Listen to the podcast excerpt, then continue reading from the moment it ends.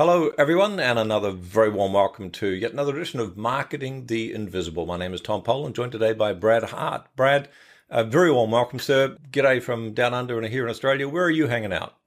I'm down in Southern California in San Diego. Thanks so much for having me, Tom. Thanks everybody for listening. San Diego. I like San Diego. Been there a number of times. I'm particularly in love with Encinitas on the way down the coast there. But let's That's get right. off geography and my favorite spots to lie on the beach in California.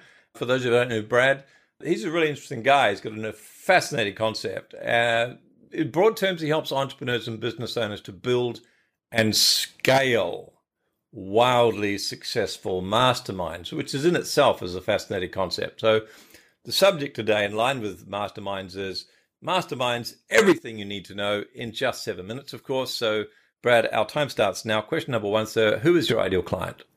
So my ideal clients are coaches, consultants, entrepreneurs, experts, authors, speakers, and trainers, people who have expertise or want to serve others with expertise, even if they're not the expert, as long as they're committed to solving the problems of others and want to bring in experts to do that, then that works as well. Perfect. Thank you, sir.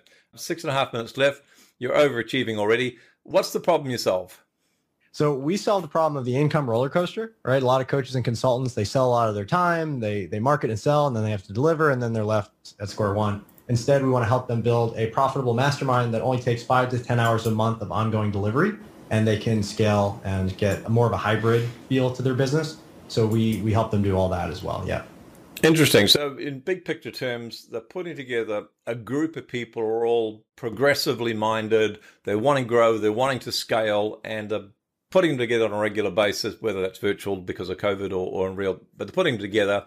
And so they've got scalable value delivery and they're helping more people and making a lot more money in a lot less time. Sounds right. like plan A to me. So let's talk about this person who thinks this is a pretty good idea. How would they know it's a pretty good idea? This is question number three, five and a half minutes left. What's going on in their life? What are the typical symptoms they're experiencing that would have them realize that they need to talk to you or find out more about your stuff? That's a great question. So I would say anybody that is already in the services industry, they're either doing some sort of writing books or courses or, you know, those are all great things. Coaching, consulting, they're all wonderful ways to serve people, but they don't necessarily scale as well as a mastermind. They don't necessarily, they're difficult to start. You need a marketing team or you need some sort of chops to really get one off the ground. Whereas a mastermind group, it's kind of like the Tesla model in reverse, right? So Tesla didn't start out by trying to build the Model 3. They started with a really big toy for rich people and then they had a little bit of money and then they built the p85d and they built out the, the model 3 as like their third big push and now they're getting into a bunch of other things. But if they had just gone straight for mass market they might not have succeeded. So similar to that i don't recommend people worry about ebooks and memberships and, and courses right away. I think they should start with a mastermind because it's low or no inventory low or no expertise and doesn't really take a lot of your time to scale and to build and you can get started right away Right, and you don't have to invest all that time writing books or programs and courses, etc., which may be difficult to sell anyway. Okay. So we've probably mentioned one of the common mistakes, but this is question four, and we've got four and a half minutes left.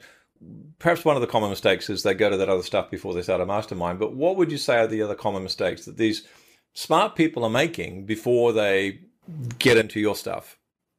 Yeah, and I've been on both sides of this equation. I've written multiple books, I've done courses, so like I can really speak from experiences here. I've had big launches, I've had evergreen, I've had all these different things happen in my business. And what I'm recognizing as I get older, I've been in this particular business six years, and this is the third business I've built in different industries. I'm realizing like, you know, the the same mistakes play themselves out over and over again. You know, right. you want to limit the risk. You want to to stay safe somehow. You want to build this air of invincibility or expertise that doesn't really need to be there because people don't care about whether you're the expert or not. They care about whether you can solve their problem or not. And that's the most important thing. If you focus on problems and serving people, the vehicle becomes that much less important. Although I, I believe mastermind is the best vehicle, I'm not like sold that you have to build a mastermind. I think it's really important to get clear on the offer and the foundational pieces and really test that and sell it before you build it so that you're not, you know, stuck six months later with something nobody wanted to buy in the first place.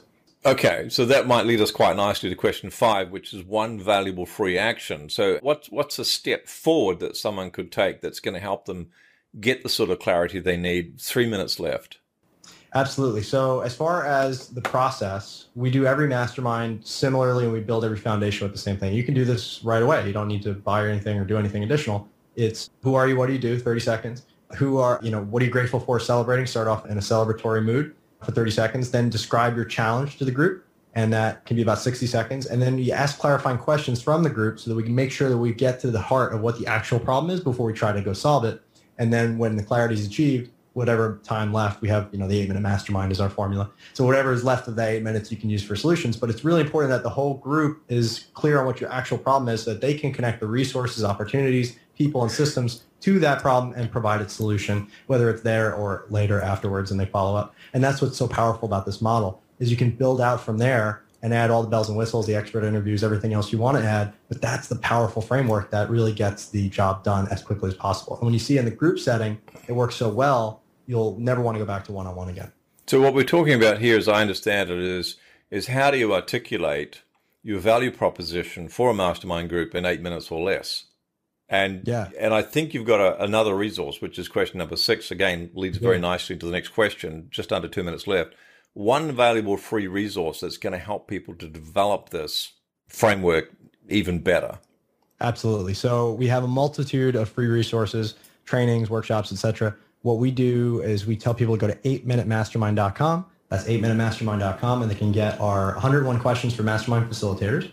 They can get 50 recordings of me facilitating masterminds virtually and in person. And then you can also get the cheat sheet to go ahead and grab that as well. That's all free. And then if you want, we'll also give you a deal on our book where you just pay shipping and we'll send it right to your door. And then for your Australian listeners, if you don't want to wait for shipping, you can also go to 8minutemastermind.com slash PDF and get the PDF version for just seven bucks. So, so number eight, minutemastermind.com. Have a look at that. Have a look at the forward slash free forward slash PDF. Have an explore there. That is an extraordinarily rich resource of completely free stuff just under a minute left. Thank you very much for that, Brad. That's an extraordinary offer. Question number seven. What's the one question I should have asked you but didn't? What is my favorite black and white animal? What is your favorite what? It's a penguin, but I also have a whale over here. I got Snoopy up in the corner. I've got penguins. I've got polar bears. I've got all kinds of things going on. Yes, polar bears are black and white. They have black skin and white fur. and I'm a uh, big geek with black and white animals. and, and, my dog's loving this. He's a border collie, black and white border collie. Nice. Love it. Brad Hart, thanks so much for your time and for providing so much value. So, folks, it's eight, number eight, minutemastermind.com. Go there, grab the bag of goodies. Thanks, Brad. Thank you, Tom. Thanks for checking out our Marketing the Invisible podcast. If you like what we're doing here, please head over to iTunes to subscribe, rate us, and leave us a review. It's very much appreciated. And if you want to generate five fresh leads in just five hours, then check out www.5hourchallenge.com.